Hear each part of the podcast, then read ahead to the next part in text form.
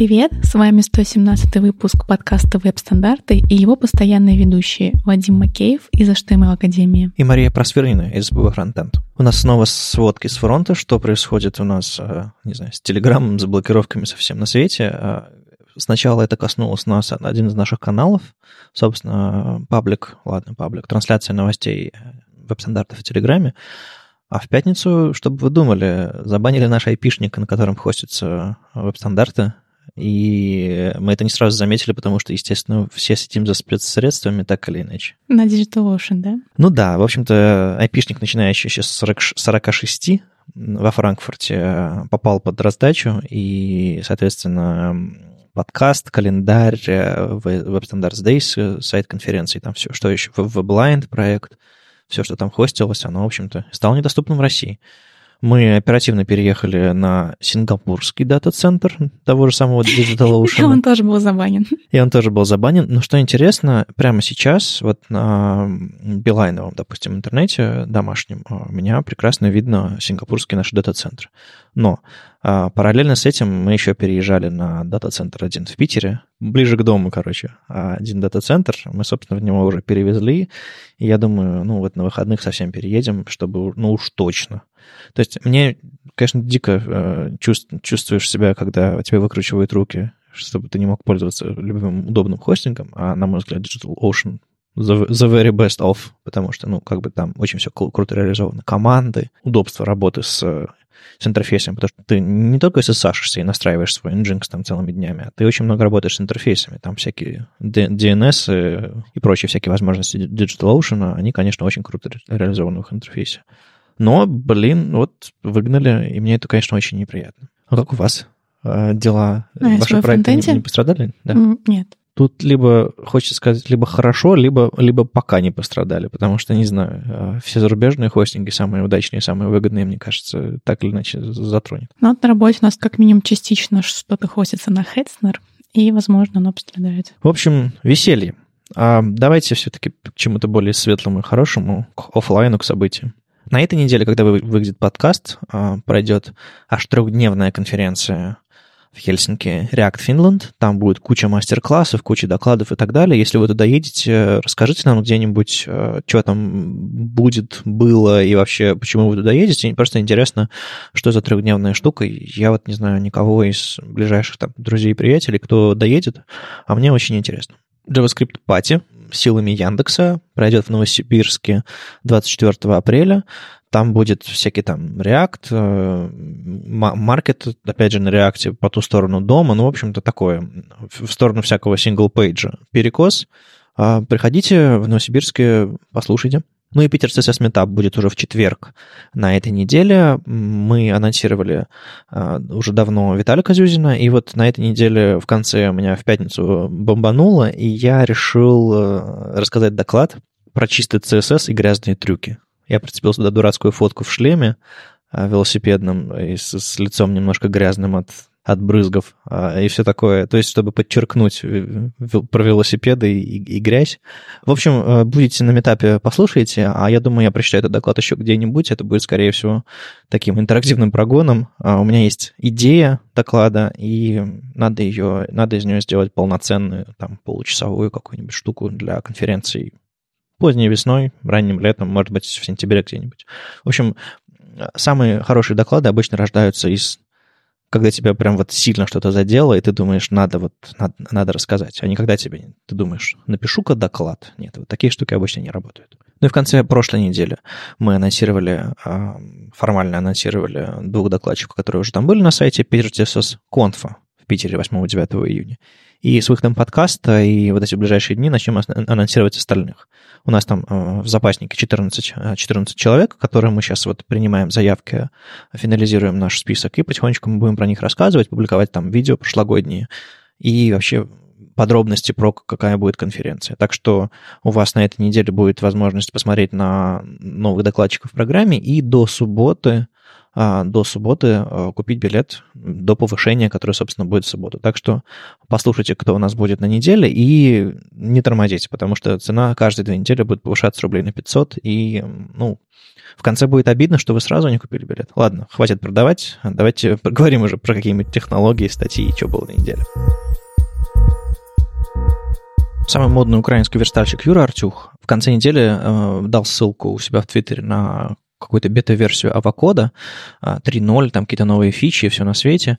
А, но кроме того, что он там в закрытом, закрытом бета-тестировании, а, я еще в их блоге нашел а, упоминание того, что вот буквально на днях, тоже 18 апреля, они анонсировали, что теперь авокод на всех платформах, где он работает, а это Windows, Linux и macOS, и плюс еще и в браузере они работают, он умеет инспектировать и нормально таки разбирать, э, анализировать, рендерить и э, дизайны, нарисованные в скетче. Скетч это, в общем-то, по их уверениям и, в общем-то, по опыту вокруг меня, а, это довольно популярный, может быть, даже самый популярный, не уверен, а, формат и самый популярный инструмент для рисования э, дизайна, ну, скажем так, интерфейсов, а, веб-интерфейсов, интерфейсов приложений, и чтобы вообще нормально работать со скетчем, нужно мало того, что иметь скетч, а он распространяется по подписке.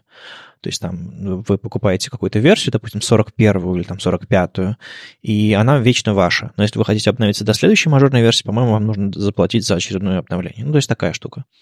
Не такая жесткая подписка, как у Adobe, но все-таки, да, хочется что-то новенькое, доплачивай. И мне кажется, это одна из самых, по-моему, приятных и приличных схем, что Photoshop, у которого кончилась подписка в Adobe, допустим, не работает, хотя ты за него заплатил вроде бы какие-то деньги, а Sketch работает. Если ты только хочешь новую версию с новыми фичами, тогда уже, конечно.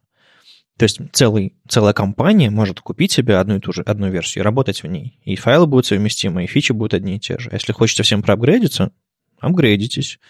А, в общем, ну, это приятная схема. Короче, так вот раньше нужно было не просто иметь скетч, обновленный там, и так далее. Нужно было еще иметь Mac. А, и только возможность экспортировать с помощью плагина из этого дизайна, а, плагина для скетча этого дизайна в какой-нибудь формат совместимый с Avocode ом, и только там уже можно было инспектировать все это. Причем работало все довольно-таки страшно, оно все экспортировалось в отдельные PNG-файлы, которые вместе сшивались в какой-то формат, и тяжелые, заливались, в общем. А, проблема была очень серьезная. И они все-таки раз ну, не распотрошили, но, по крайней мере, проанализировали формат скетча, научились конвертировать его в собственный формат. Octopus, по-моему, называется.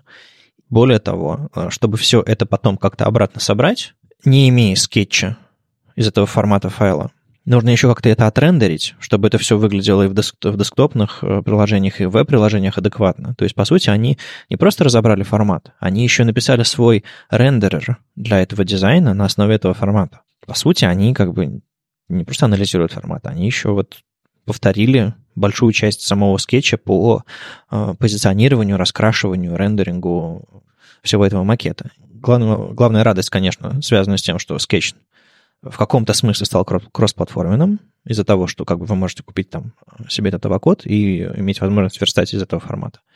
И не только из этого, кстати. Собственно, Adobe XD поддерживается, поддерживается PSD. По-моему, иллюстраторские файлы еще не поддерживаются, но мне кажется, это, это грядет. Тут главный вопрос в том, насколько их рендерер, Monroe, так называемый, а, насколько он аккуратный. Мало прочитать формат, надо еще отрендерить, и отрендерить именно так, как в скетче, и наверняка будут какие-то узкие места, и наверняка формат скетчевский внутренний будет а, обновляться, потому что он обновлялся со временем от версии к версии. И вопрос в том, насколько это все будет совместимо, им, приход, им придется догонять постоянно новые обновления. Я надеюсь, они будут справляться. Но это как бы не самая маленькая компания на свете, Avocode. Они, в общем-то, давно и известны. Так что, в принципе, я не сильно волнуюсь по этому поводу. Но то, что прежде чем бросаться и использовать вот эту, вот эту штуку кроссплатформенно, скетческие дизайны, конечно, стоит потестировать. Взять какой-нибудь ваш самый сложный навороченный дизайн, загрузить его, посмотреть, как он работает, и, может быть, счастье вот оно пришло. Я не думаю, что скетч когда-нибудь появится полноценным приложением на на Windows и на Linux даже. Знаете, я даже когда-то я не думал, что Safari или движок WebKit появится где-нибудь, кроме Mac. А сейчас это как бы вполне себе распространенная вещь. Так что, может быть, и Sketch когда-нибудь переедет на другие платформы. А пока Avocode, по-моему, хороший вариант. Но, опять же, если вы считаете, что есть более удачные решения, если вы считаете, что скетчем никто не пользуется, или авокод плохой, или что-нибудь такое, вот, все эти мои восторги зря. Расскажите где-нибудь там, где вы, где вы нас читаете. В Slack, э, комментарии на YouTube, ВКонтакте, там, где еще. Интересно, интересно ваше мнение, потому что я много авокодом не пользовался, но я знаю, что это вполне себе массовый инструмент в руках верстальщиков. Каждый день они, они им пользуются. Вместо того, чтобы иметь очень такие мощные подписки на всякие там адобовские продукты, они просто имеют специальный инспектор, в котором можно разобрать макеты, и, собственно, они в нем живут и работают. И а, да, я, кстати, фигму забыл упомянуть. Фигма тоже работает в, авокоде каким-то образом. То есть прям они сделали универсальный инструмент для четырех самых популярных э, граф, граф-редакторов, в которых интерфейсы создаются. В общем, расскажите о вашем опыте, а вот это вот моя личная радость о его кроссплатформенности. Джастин Фуллер выпустил статью, в которой описал будущие возможности JavaScript, которые сейчас в основном находятся на Stage 1. Всего он описал три будущих оператора. Первый — это оператор знак вопроса с точкой. Представьте, когда у вас есть ситуация, когда есть объект, и в нем много вложенных полей. На любом уровне вложенности внезапно может оказаться undefined, и да, дальше ничего нет. Как сделать, чтобы, например, вы обращаетесь к самому глубокому глубокому вложенному полю, как сделать, чтобы внезапно не появлялось ошибок, undefined is not function или какие там вы пытаетесь сделать field find defined, что что-нибудь такое. Подожди, то есть тут, тут в чем суть? В том, что э, структура данных может быть другой немножко уровень вложенности твоего конечного, не знаю, поля, к которому ты обращаешься, может быть не, не 3, а, а 2. И, соответственно, структура немножко другая будет, да? То есть эту ситуацию можно будет обработать как-то? Ну да, например, э, сделаем объект user, угу. и сначала мы просто делаем user э, равно пустой объект. А дальше у него появляются какие-то поля, какие-то вложенные поля, а могут и не обязательно быть. То есть э, всегда есть момент, когда могут появляться ошибки. Поэтому нужно проверять, на каждом уровне вложенности не появляется у нас внезапно undefined. Нам это поможет обработать структуру данных, которая по-другому выглядит или нет? Вот такой у меня вопрос. Что значит по-другому выглядит? Ну, то есть, допустим, ты ожидаешь данные э, user.address.street, ага. а у тебя сразу user.street. Мне кажется, не должно быть ситуации, когда у тебя могут пройти либо такие данные, либо другие данные. То есть либо user.street, либо user.address.street. То есть э, вопросительный знак точка помогает обойти ситуацию не когда э, вложенность другая, и не когда структура данных другая, а когда в одном из полей undefined, то есть оно не указано. Да. Понял. То есть структура все равно должна быть четкой. И эта штука не позволит нам, не знаю, скипнуть уровень вложенности структуры. Она именно для того, чтобы а, легче обходить ошибки с undefined. То есть например, мы пишем user.адрес, знак вопроса, street. И теперь мы, э, у нас не, будет ошибка, что вы пытаетесь э, там street э, вызвать из undefined. Mm-hmm. Все, я понял. То есть, а, грубо говоря, в языке сложился какой-то паттерн а, использования объектов подобным образом, хранения данных в объектах таким образом, и запроса из них а, каких-то, ну, вопрос, запроса значений. И э, JavaScript-разработчикам приходилось снова и снова проверять, есть ли на этой уровне вложенности, типа, есть ли user, есть ли адрес, есть ли street, и только тогда э, использовать эти штуки. Да. Вот. А, то есть, грубо говоря, язык следует за паттернами его использования. Поэтому это называется чейнинг, цепочка. Это может кому-то напомнить CoffeeScript. Там есть э, экзист... экзистенциальный? экзистенциальный оператор. Неплохо. Э, отличное название. Мне сразу вспомнился Жан-Поль Сартр, когда я впервые его увидела.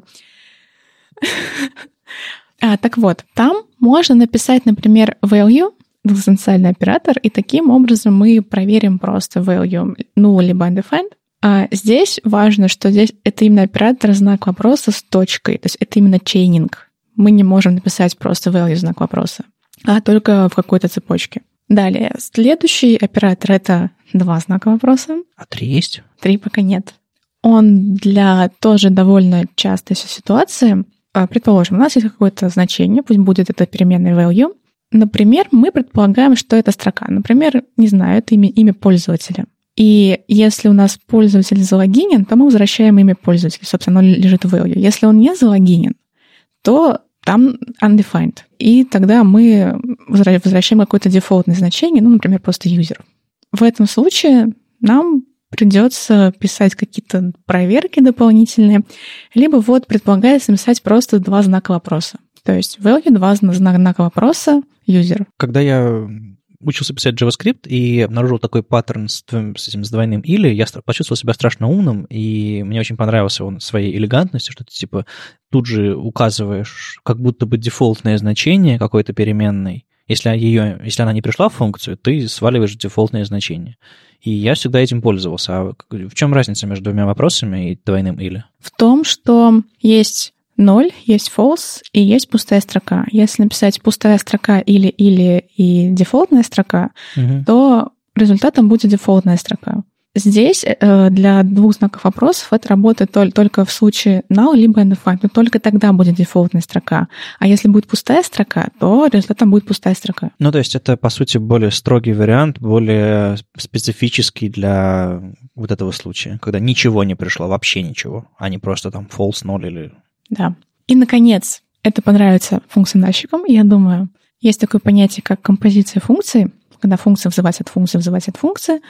А наверняка все с ним сталкивались в своем практическом программировании, даже если они не сильно любят функциональщину.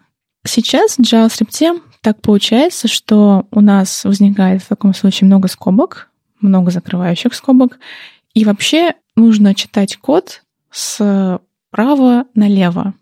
То есть сначала у нас э, пер, первая вызывающая первая вызывающаяся функция, она вот будет в самом внутри, и мы изнутри смотрим налево. Она заворачивается во работать. вторую функцию, да. потом в третью, ну и пока не надоест. И, значит, э, предлагают pipeline оператор. Он выглядит точно так же, как он выглядит в Elm и некоторых других языках. И здесь мы просто пишем value на новой строке pipeline оператор, function 1, на новой строке pipeline оператор function 2, и так далее. И это будет то же самое, если бы написали function dot от function 1 от value. У меня этот оператор напоминает какой-то рыбий хвост, и, эм, честно говоря, он из-за своей аски-артовости, если вы понимаете, о чем я, а, кажется мне таким смешным немножко. Но это, но это другое. Мне он э, очень сильно напоминает ситуацию с ключевым словом, Э, очень напоминает ситуацию с оператором, наверное, with, а, который в JavaScript никем не используется и мало кому знаком. Когда вы пишете with, и у вас предыдущее а, не знаю, там объект или что вы там объявили, э, плюсуется к, тому, к, к последующим строчкам, которые идут после него. И, соответственно, у вас как будто бы они исполняются в контексте, в который вы объявили до этого оператора with. А, он считается прям антипаттерном, он считается плохим, а, и многие даже не знают, что он существует. Тут вот что-то подобное же предлагается делать. Я уже слышала эту точку зрения, я по-прежнему не считаю, что это что-то подобное, это абсолютно вообще разные вещи, и, может быть, они визуально там чуть-чуть как-то напоминают, но вообще это абсолютно разные вещи. Ну, это, э, это как, знаешь, эм, объявить у тебя файл на 300 строк, ты объявила название, объявила переменную в первой строке, а пишешь свою функцию на, на 300 строке. Э, соответственно, ты не знаешь, где эти переменные объявляются и так далее. То есть лучше все держать локально. Ну, то есть разные есть подходы. Так вот, когда ты получаешь свой вот этот вот uh, with наверху, а потом э, контекст исполнения совершенно непонятный, это проблема, потому что ты происходит какая-то магия, неожиданно появляется, не знаю, ты можешь записать какой-нибудь документ body with, и там какие-то свойства использовать просто пустая строка, и ты начинаешь использовать этот контекст, который объявился где-то выше. Здесь э, хотя бы э, ты этим рыбьим хвостом обозначаешь, э, что тут на этой, на этой строке происходит какая-то магия. С выдом, понятное дело, что и он магически появляется где-то сверху. Здесь, ну, чуть проще. Я бы вообще не сказала, что это похоже на магию, что-то непонятно. Наоборот, если представить, что какая-то очень длинная композиция функции с большим количеством вовлеченных в эту функцию, то ты либо пишешь вот все это практически в одну строку с миллионом закрывающих скобок, и там достаточно сложно разобраться, либо ты просто вот пишешь построчно, это гораздо проще выглядит. Я не говорю, что эта штука плохая. То, что можно менять порядок выполнения функций, просто поменяв порядок исследования строк, а не пере пере перегруппируя там вложенность функции, это, конечно, классно.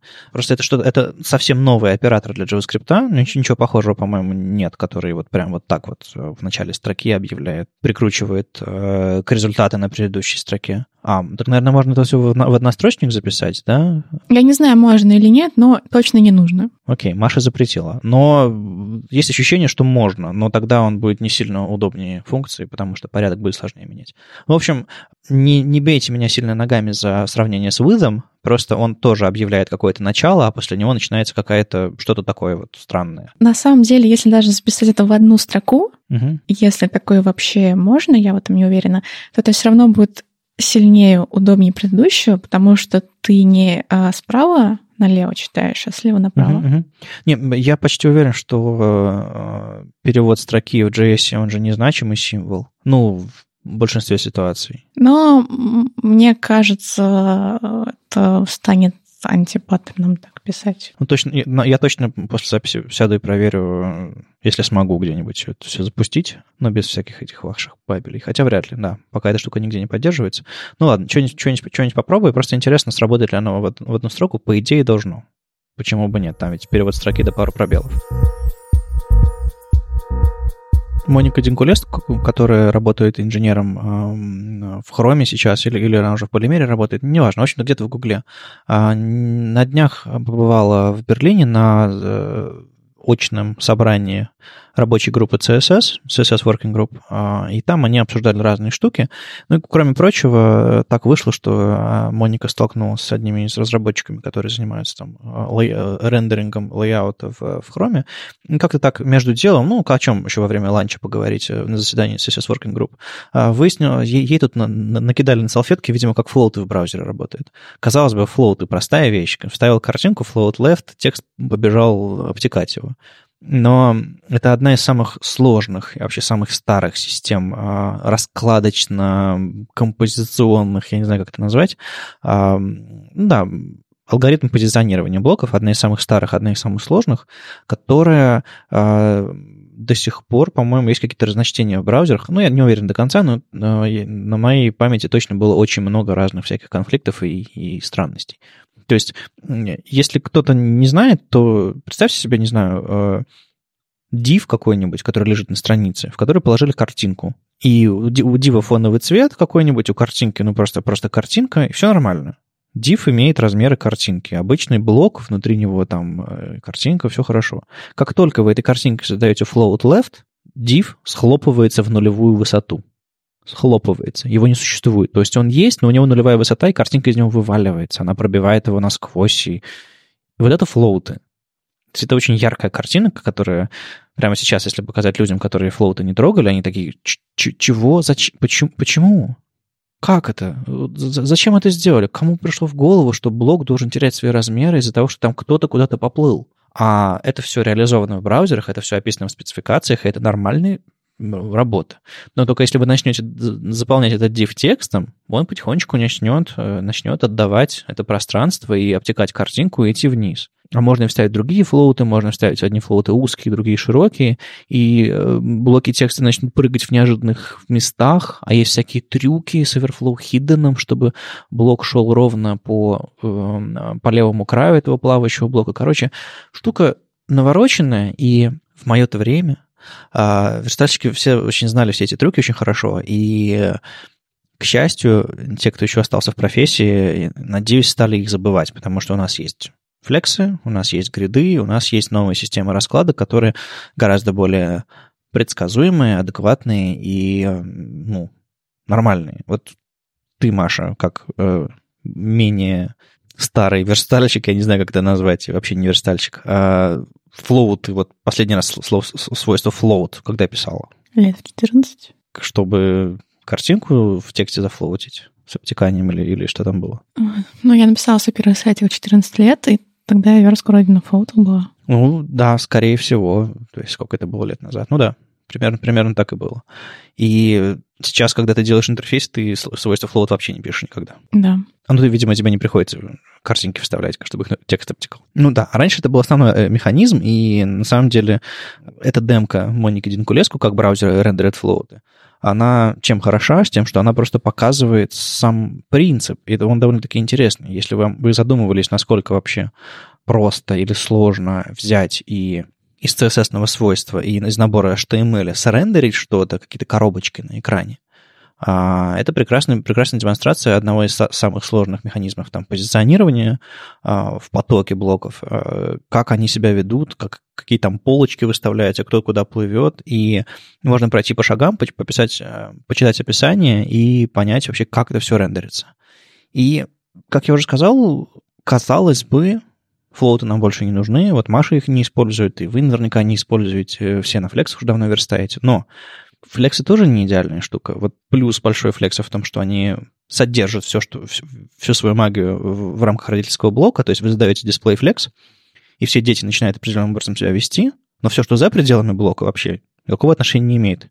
Их система позиционирования, раскладки и всего остается ровно там, где она остается. В случае с флоутами, как я вам говорил, там, э, дочерний блок пробивает родительский и начинает там влиять на тех, кто находится после, пока вы там клерфикс какой-нибудь не приделали и так далее. С флотами и с гридами все хорошо. У них есть контекст, и только в рамках этого контекста они себя ведут всячески.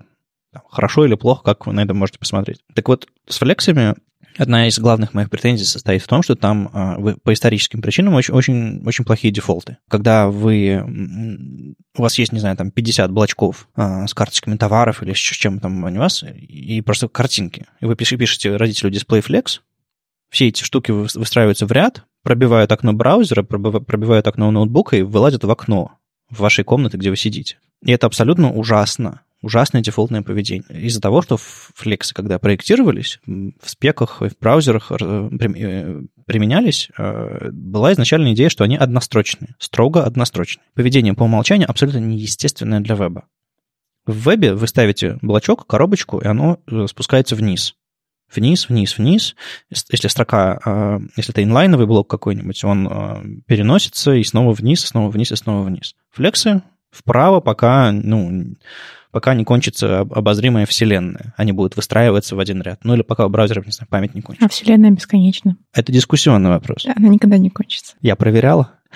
Окей. Так вот, чтобы вообще флоуты начали себя нормально вести по контентной модели вообще ну, веба, интернета, веб-страницы, чтобы ей можно было удобно пользоваться. Нужно не просто писать display float, а display flex, а нужно добавить flex wrap в wrap, то есть чтобы блоки начали переноситься. Тогда получится многострочный флекс и так далее, и так далее, и так далее.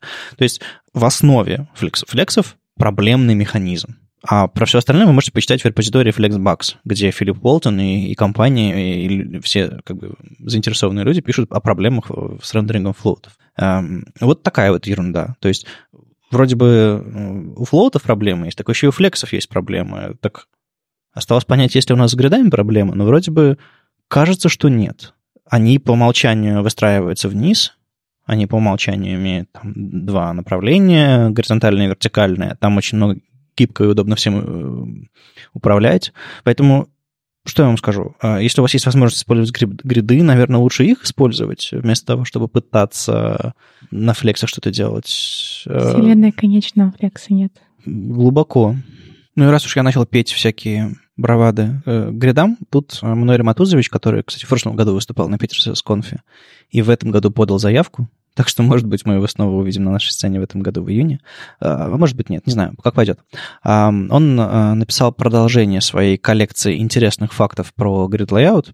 Прошлую он написал в июне прошлого года, и там некоторые... Мы, по-моему, уже обсуждали их в предыдущем выпуске подкаста, но там что-то, что типа, что начало и конец колонок можно обозначать отрицательными числами, то есть если вам нужна самая последняя линия, вы говорите минус один и она там берется. Если вам нужна вторая линия с того края, минус 2. Так еще и начало можно таким образом задавать. Ну, в общем, вот такие неожиданные трюки, которые есть в спеке, но как бы не очевидны, а, если вы, не знаю, там, флексы или, или флоуты использовали. Он еще в прошлом июне говорил о том, что есть некоторые свойства, которые можно анимировать, и вот как раз э, на днях в реализации по-моему, уже в канарейке Chrome появилась реализация свойств, э, свойств grid gap, без, без префикса grid, то есть просто gap и row gap и column gap, который э, раньше можно было анимировать только в Firefox, а сейчас, по-моему, их тоже можно будет анимировать уже в Chrome. То есть можно будет придумать анимацию, при которой как бы э, размер между колонками и сами колонки плавно меняются в зависимости от того, что вы там накрутили. Это, в общем-то, довольно-таки адекватная штука, описанная в спецификации, и вот теперь браузер тоже начинает все это адекватно делать. Но пока только в Firefox, стабильном, э, это уже все работает. Ну, там э, ключевое слово span и так далее, это было в старой статье. А в новой статье он некоторое внимание уделяет сокращенному свойству grid, и вот в этом месте я вас предостерегу. Ну, естественно, есть выпуск шортов про то, что короткие свойства, длинные свойства и так далее. Я уже, по-моему, пару раз к ним, на него ссылался. Но главное, что если у вас есть короткое свойство grid, короткое свойство flex, в котором напихано очень много всего разного, а в случае там с флексом там три свойства, в случае с гридом, по-моему, раз, два, три, четыре или пять свойств аж туда втиснуто а, в один псевдоним. Так вот, эм, пока вы не Рэйчел Эндрю, пока вы не, там, не Джен Симмонс, пока вы не Мануэль Рега, в смысле люди, которые очень много гридами занимаются или которые даже разрабатывают их э, реализацию в браузерах, до тех пор я очень не рекомендую вам использовать шорткаты типа грида. А, используйте самые развернутые свойства, может быть, не знаю, чуть более компактные, но, но не совсем сокращенные, типа grid или flex. Пишите свой код более явно. То есть классно разобраться, что внутри свойства grid, двоеточие и так далее, можно писать разные всякие клевые штуки. И даже если вы сами разобрались, то ваши коллеги могут еще об этом не знать. А, или люди, которым вы заказчику передаете свой код или еще что-то подобное. Так что аккуратнее с этими штуками, почитайте, как это все работает, запомните и используйте тогда, когда, не знаю, мы все как отрасль, все как разработчики интерфейса более-менее привыкнем к этому новому сокращенному синтаксису. Еще из интересного мне понравилось вот в этом совете тоже неочевидное с первого взгляда. Я когда попытался это первый раз реализовать, я немножко затормозил. А, как указать точное количество колонок, которые тебе нужно. Дело в том, что в, когда вы описали шаблон вашего, вашей сетки в грядах, иногда эм, момент автораскладки внутри вашего гряда, он автоматически достраивает количество, те, те ряды или колонки, которые вы не описали. То есть, если у вас контента на 3, он поставит 3. Если у вас контента на 5, он начнет их повторять, повторять, повторять, и пока помещается, и так далее, и так далее. Ряды новые делать, колонки новые делать. Так вот, можно указать э, количество рядов и количество колонок, и, и сказать, чтобы он по колонкам э, раскидывал, собственно, все эти штуки с помощью свойства grid autoflow column, то есть указать механизм генерации этих колонок, и тогда получится а, то, чего вы хотели. То есть вы хотели три колонки, получите, не знаю, там три колонки. Это вроде бы полезная, адекватная вещь, которая нам постоянно нужна. Не случайное число колонок, а четко зафиксированное. Надо разобраться, как это работает, и у Мануэля есть как раз демка на эту тему.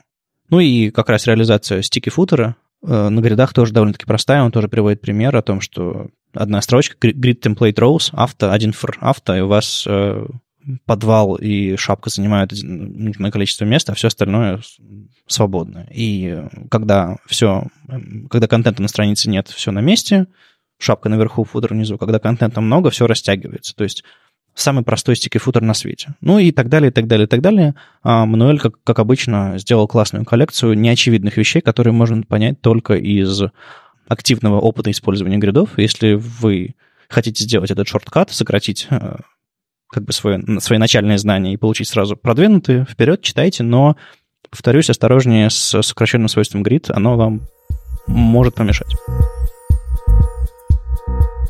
Недавно на Питер JS в Яндексе был доклад про формы. Такой немножко поначалу казался абсолютно капитанский доклад, в смысле, ну, вот это формы, вот это инпуты, у них такие значения, чтобы отправить форму, можно сделать вот это. И я первые пять минут немножко засыпал. А потом э, доклад продолжился во что-то более интересное, интересное, интересное, и в итоге в конце были очень такие неочевидные вещи, связанные с, там, с, э, с валидацией, там, сериализацией форм, еще что-то такое. То есть как бы все-все-все-все-все, личный опыт э, докладчика про формы довольно-таки интересный. Я думаю, слайды уже у ребят где-нибудь выложены, они обычно видео, видео публикуют, так что если найду ссылки, какие-то обязательно в шоу-ноты добавлю. Все к чему? Я после этого задал вопрос докладчику, э, мол, э, а может быть, хватит нам бодаться с элементами форм, и давайте мы воссоздавать их, то есть э, писать кастомные элементы или просто там на дивах с, ролями, потому что есть такое ощущение, что формы никуда не идут, никак не развиваются, и они как были вот этими вот кондовыми системными контролами, которые не настроить, не сделать, как нам нужно, так и остаются. И никто не заинтересован в том, чтобы эту ситуацию менять. Потому что, ну, как бы это банка с червями. Туда залазить не хочется. Так вот, один из шагов в эту сторону, э, насколько я понимаю, делает Google. Та же самая Моника Димкулеско, про которую мы сегодня уже упоминали, а, сказала у себя в Твиттере, что появился экспериментальный API показа флагами. Можно, собственно, включить Chrome Flags и так далее. А, экспериментальные платформенные фичи. Я не рекомендую делать, повторюсь, не рекомендую делать это в вашем стабильном браузере, чтобы вы не подумали, что в интернете вдруг заработали все свойства, которые вы хотели видеть там или возможности сделать, э, поставьте отдельно канарейку, включите этот флаг, и тогда у вас точно получится разработка изолирована от реального мира, вернее, разработка изолирована от фантазий внутри канарейки. Вот. Так вот, там появилась возможность сабмитить формы без JavaScript, без какой-нибудь там сериализации, еще чего-то на свете, ручной, в обычном элементе форм, если вставить туда кастомный элемент, внутри которого в отдельном Shadow доме есть инпуты, так вот они будут с этой формой вместе сабмититься. И это круто в том смысле, что э, я уже жду, что... Ну, они наверняка уже есть, но я более, жду более широкого распространения каких-нибудь э, My Checkbox компонента, который вы подключаете на страницу, вот просто вставляете тег этот, и этот My Checkbox, он э, внутри себя содержит всяк, весь мусор, всю, всю, всю, всю, всю, всю грязь и все сложности и настройки, которые делают из него красивый, клевый чекбокс, который вам нужен. А из него, кстати, могут торчать наружу ручки какие-нибудь, типа а, покрасить цвет, вот такой, покрасить фон вот в такой цвет, изменить поведение на вот такое, сделать какое-нибудь, не знаю, не три состояния, типа active, э, checked, disabled и там intermediate, или как, как он там называется, даже четыре состояния. А сделать еще какие-нибудь дополнительные состояния. Поставили галочку, поставили звездочку, поставили, там, не знаю, хвостик какой-нибудь. То есть потенциально вы можете делать контролы более навороченные, в основе которого лежат обычные браузерные нативные контролы, которые легко сериализуются и отправляются без JavaScript, без всего, просто submit, форма ушла на сервер. Удобно ведь, когда браузер за вас какую-то работу делает. Так вот, э, этот эксперимент появился в Канарейке, у Моники есть демка, в которой она все это показывает, как эти кастомные элементы работают э, в Канарейке. А, с этим флагом включенным. И потенциально это шаг в сторону более настраиваемых, более адекватных форм. Потому что сейчас, если вам нужно воссоздать форму в браузере, элементы формы, вам нужно очень сильно заморочиться. То есть вам нужно отправлять форму с помощью JavaScript, вам нужно э, доступность ее обеспечивать, чтобы это не был просто div, div, div э, с красивыми стилями. То есть много чего нужно сделать. А если в этом в основе уже лежит элемент формы, обычный, где-то внутри закопанный, в котором есть вся семантика и в котором есть вся, все ария-роли и все на свете. Кажется, это вот такое улучшение встроенных вещей. Подобным образом, это хороший путь по улучшению наших форм. Иначе, как я говорю, мы застряли, и все довольно-таки сложно. Мне скинули статью Даниэля Жауха, которая называется React Code Style Guide. И вообще первое, что хочется сказать, то, что на GitHub есть пара хороших репозиториев. Один называется React Patterns, второй называется, кажется, React in Patterns. Ну, я думаю, по поиск по GitHub достаточно быстро их найдет. Там отличный, особенно React Patterns.com, такой сайт, там отличный сборник паттернов в React, э, самый частый самый удобный код стайл. И я советую посмотреть его, если вы хотите посмотреть хороший код стайл на React. А касательно статьи Даниэля Жауха, здесь э, есть некоторые вещи, которые я бы сказала являются не очень хорошими. Например, он приводит пример с то, что в React нужно э, использовать э, деструктурирующее присваивание, э, особенно для функциональных компонентов, это супер удобно, но при этом он использует let почему-то, а не const. Это не очень хорошо, нужно все-таки использовать const и let только в каких-то отдельных случаях, когда вам зачем-то это нужно, а вообще нужно писать const. То есть он по умолчанию везде использует let, да. и это для него... Это тебе кажется странным? Да, по умолчанию нужно использовать const. Почему не var? Ладно, проехали. А какие у вас в React принято использовать кавычки? А где именно? По дефолту ты пишешь какой-нибудь, не знаю, JSX или просто что-нибудь... А, честно говоря, не знаю. Я использую одинарные, а какие я использую чаще, я без понятия. У меня какая-то странная привычка с тех пор, очень давних-давних пор, э, когда можно было писать инлайновый JS, ну, типа он клик равно и так далее. У меня с тех пор развелась привычка, что в HTML всегда двойные кавычки, а в JS а, всегда одинарные кавычки, чтобы можно было код внутри атрибутов э, писать нормально и не экранировать кавычки. И с тех пор, как бы этой привычки там 10 15 или сколько там лет, а, и с тех пор я, собственно, пишу всегда в JS одинарные кавычки.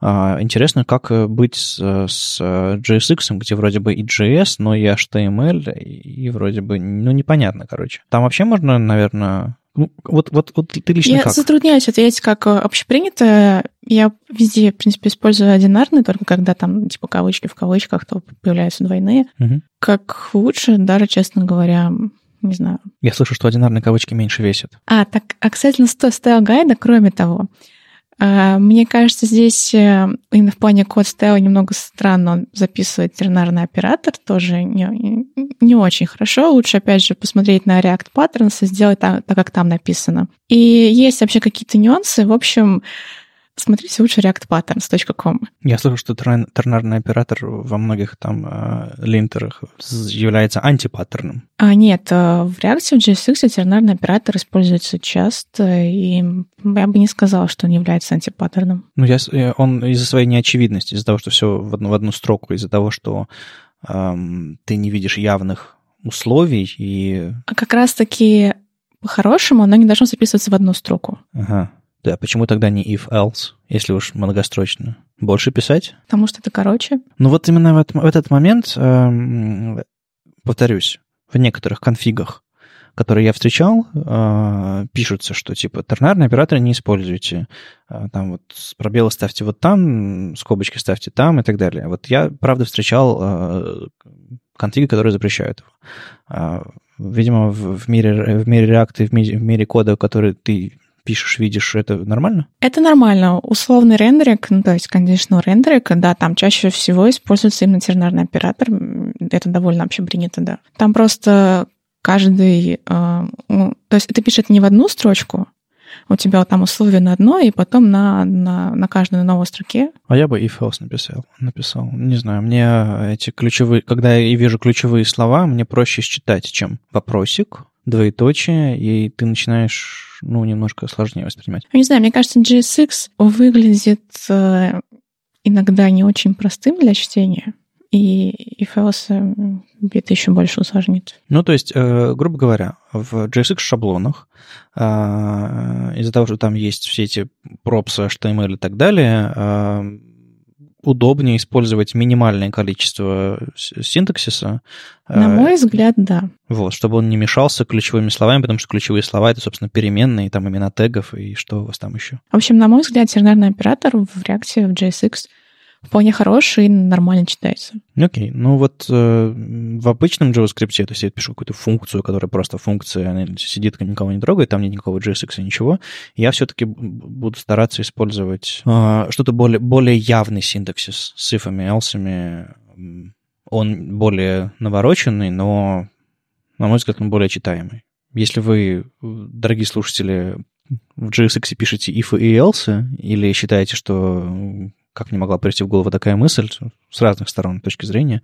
Напишите, скажите, э, сошел я с ума или в этом есть какой-то смысл? Какие еще интересные штуки он рекомендует? А здесь он рекомендует э, в целом достаточно общепринятые штуки, но вот некоторые нюансы, про которые я сказала, и это еще, еще есть какие-то там некоторые нюансы, наверное, он почему-то не всегда делает переносы на новую строку, когда это обычно делают.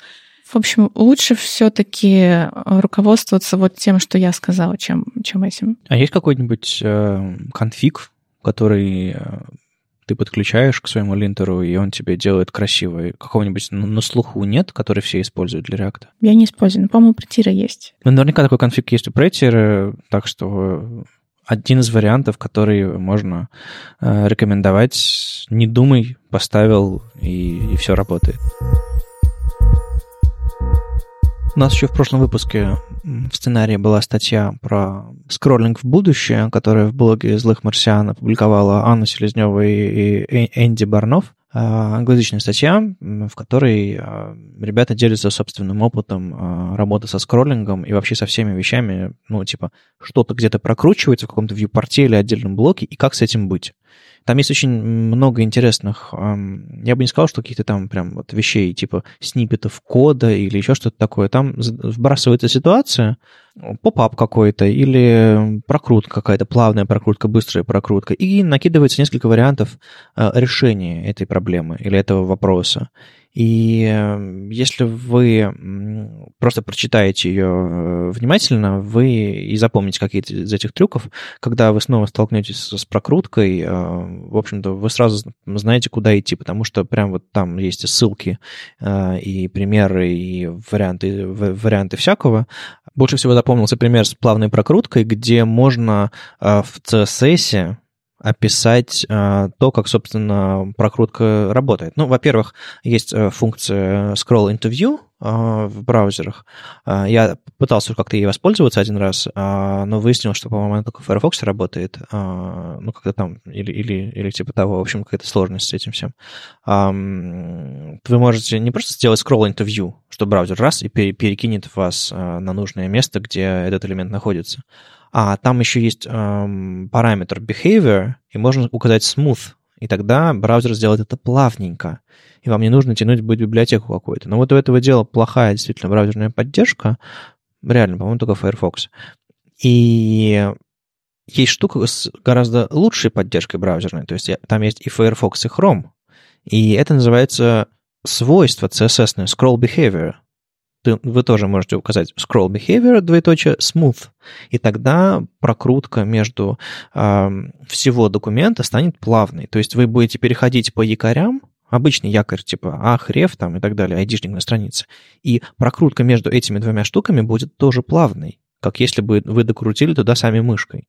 И вот эта вот штука, она, конечно, меня удивила. Я не знал. Так что спасибо, спасибо Аня и Андрей. А, нашел что-то новенькое. Ну и всякие штуки, связанные там с position стики а, и, с, и с тротлингом прокрутки, тоже, в общем-то, довольно интересные. Опять же, если чего-то не знали, а, почитайте. Но небольшое критическое высказывание в сторону этой статьи у меня все-таки все-таки родилось. Мне кажется, что как и вся отрасль, как и все фронтендеры в целом, а, эта статья э, имеет признаки того, что разработчики пытаются все максимально контролировать. И я понимаю, откуда он берется. Если у вас стоит задача сделать так или не иначе, придуманная, не знаю, дизайнером, заказчиком, менеджером, да кто там в этой цепи только не может появиться, вы, вам приходится решать ее таким образом.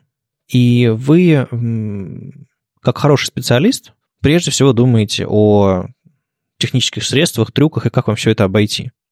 И, естественно, вы можете там, э, в статье подробно об этом расписывается, и настроить вид скролл-бара, и спрятать его, и, и сделать его, собственно, собственно, кастомным наверняка можно как-то сделать, там есть всякие скрипты на эту тему и так далее, и так далее, и так далее. Даже там ширину скролл-бара попытаться поменять, там вот это вот все. Но все мы забываем, что контроля в интернете нет. Контроля над тем, как выглядят встроенные в браузер элементы. Есть попытки этого контроля практически во всех решениях, которые говорится здесь, а, упоминается, что типа, ну, смотрите, вот если вот вы напишете это свойство с префиксом, у вас заработает вот в этом браузере и вот в этом браузере. Если написать вот другое свойство с префиксом, у вас что-то похожее заработает в третьем браузере. А в четвертом браузере это не заработает никогда. Речь про Firefox, который ждет, когда появится спека, чтобы можно было скролл-бары настраивать. Э, и так далее, и так далее, и так далее. То есть вы постоянно имеете иллюзию контроля в самом популярном браузере, на который вы ориентируетесь, и что-то там не работающее в других браузерах. В итоге вы получаете, что в одном браузере выглядит так, в другом так, в третьем так, а в четвертом то, что вы пытаетесь сделать, вообще не работает. Так может быть оставить это вообще в покое? Не пытаться настраивать скроллы, не пытаться менять это поведение или пытаться какие-то вещи делать поверх дополнительно, если вы, ну, больше JavaScript, меньше CSS, в смысле, чтобы, типа, проверять наличие какой-то фичи и там подгружать маленький фрагмент кода, ну, как-то как так делать.